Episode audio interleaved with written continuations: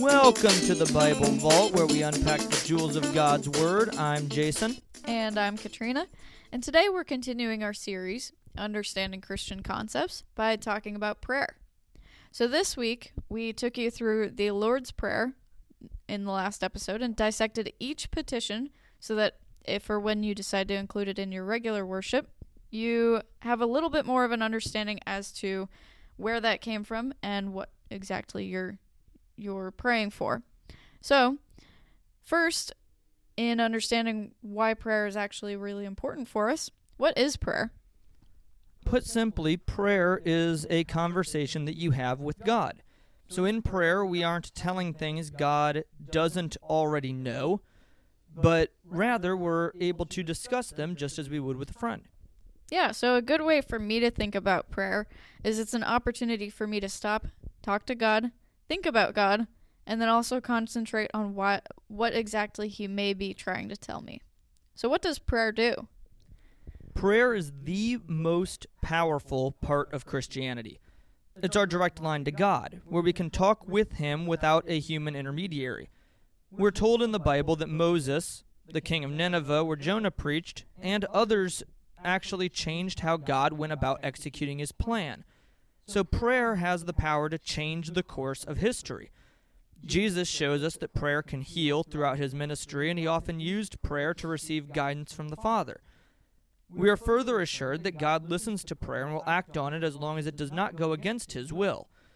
So, in short, prayer is like a telephone connection linking us with the most powerful being and friend who promises to hear us and look out for us, which makes it the most powerful aspect of Christianity.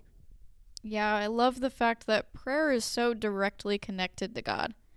I've heard a lot of people say that they need to have their religious leader be the connection between them, between themselves and God. But I don't think Jesus would have taught us all to pray if we weren't allowed to do so. So while we're talking about it, how do you pray? Well, actually, on the note of him not having, he wouldn't have taught us all.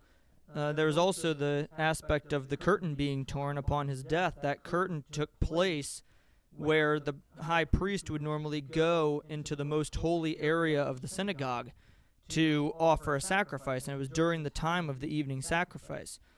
And so it's a major note when Jesus was crucified, when he died, that we no longer needed those types of people to connect us with God.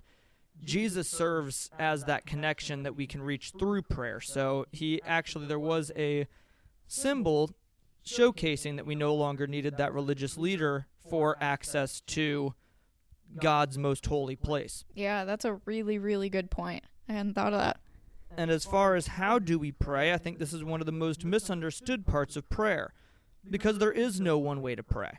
The Lord's Prayer provides us an example, and like Katrina mentioned, that we talked about in our context podcast, we broke it down bit by bit, and I definitely recommend that you listen to that if you'd like to learn more about that prayer in particular.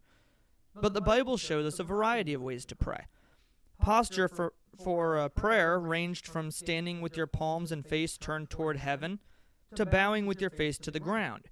It could be loud, as in services or in front of a crowd, or as soft as being prayed only in your heart, with no sound at all, which was demonstrated with Hannah when she prayed to God for Samuel in the Old Testament.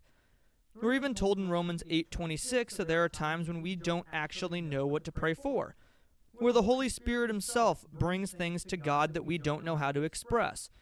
Prayers have been spoken, chanted, sung, delivered with tears while pleading, and so on.